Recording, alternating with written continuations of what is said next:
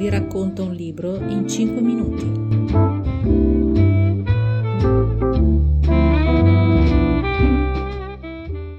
Anna Wiener ha 25 anni quando decide di lasciare il lavoro presso una casa editrice per entrare nel mondo della digital economy. D'altra parte lei stessa ammette di potersi permettere di lavorare nell'editoria solo perché dispone di una rete di sicurezza rappresentata dai propri genitori. Non ha alcuna esperienza pregressa in ambito informatico, nemmeno come utente, dato che dichiara fin da subito che all'epoca non aveva nemmeno delle app installate sul suo smartphone. Da New York si sposta a San Francisco con lo spirito di avventura di una giovane donna entusiasta di dare una svolta alla sua vita. Una delle sue prime riflessioni riguarda il fatto che nell'ultimo anno, mentre lei passava da un bar all'altro coi suoi amici, i suoi nuovi colleghi hanno messo da parte i loro primi milioni di dollari.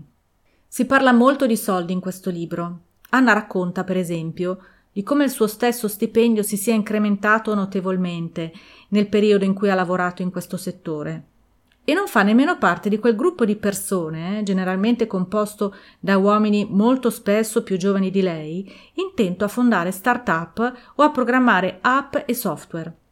Sono loro i nuovi multimilionari, o lo saranno in un futuro molto prossimo.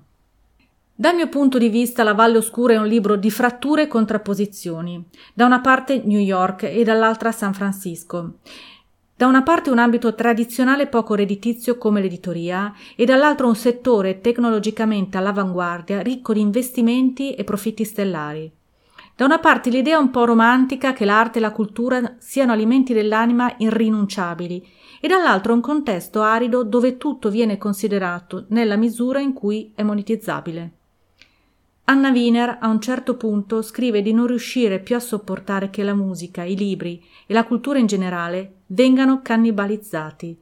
Sente che questo approccio improntato alla tecnologia fine a se stessa sta rovinando tutto ciò che lei ama. Ma ciò che rende questa esperienza in un certo senso distaccata dalla vita vera, se così si può chiamare, è l'eterna primavera della West Coast, che si traduce in un'eterna primavera esistenziale, un collega di quasi 40 anni dice ad Anna Wiener Sto vivendo come un ventenne da quasi dieci anni. Può sembrare la vita ideale che tutti sogniamo, che però alla lunga stanca perché a un certo punto si desidera diventare adulti. E infatti, dopo qualche tempo, Anna lascia il suo lavoro. Potevo rimanere a fare questo lavoro per sempre, scrive, e questo è il motivo per cui ho capito che era il momento di andare. Uno degli aspetti maggiormente perturbanti di questo libro è la posizione delle donne. Il contesto raccontato da Anna Wiener è governato da giovani uomini rampanti e quasi per niente inclini all'empatia. Le poche donne spesso ricoprono ruoli marginali e poco qualificati. Anna stessa, per esempio, finisce per occuparsi del customer care. E le donne sono spesso vittime di un bullismo e di un maschilismo del tutto acritico da parte dei colleghi e nello svolgimento del proprio lavoro di assistenza alla clientela, in chat utilizzano uno pseudonimo maschile per evitare molestie da parte dei clienti. Nella valle oscura che questo libro intende raccontare, l'atteggiamento nei confronti delle donne mi è sembrato il punto di maggiore buio di tutta la trattazione.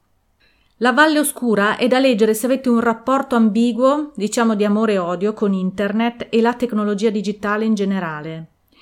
Se vi domandate come si faccia a fare un sacco di soldi con una startup e se vi piacciono i resoconti critici di esperienze personali.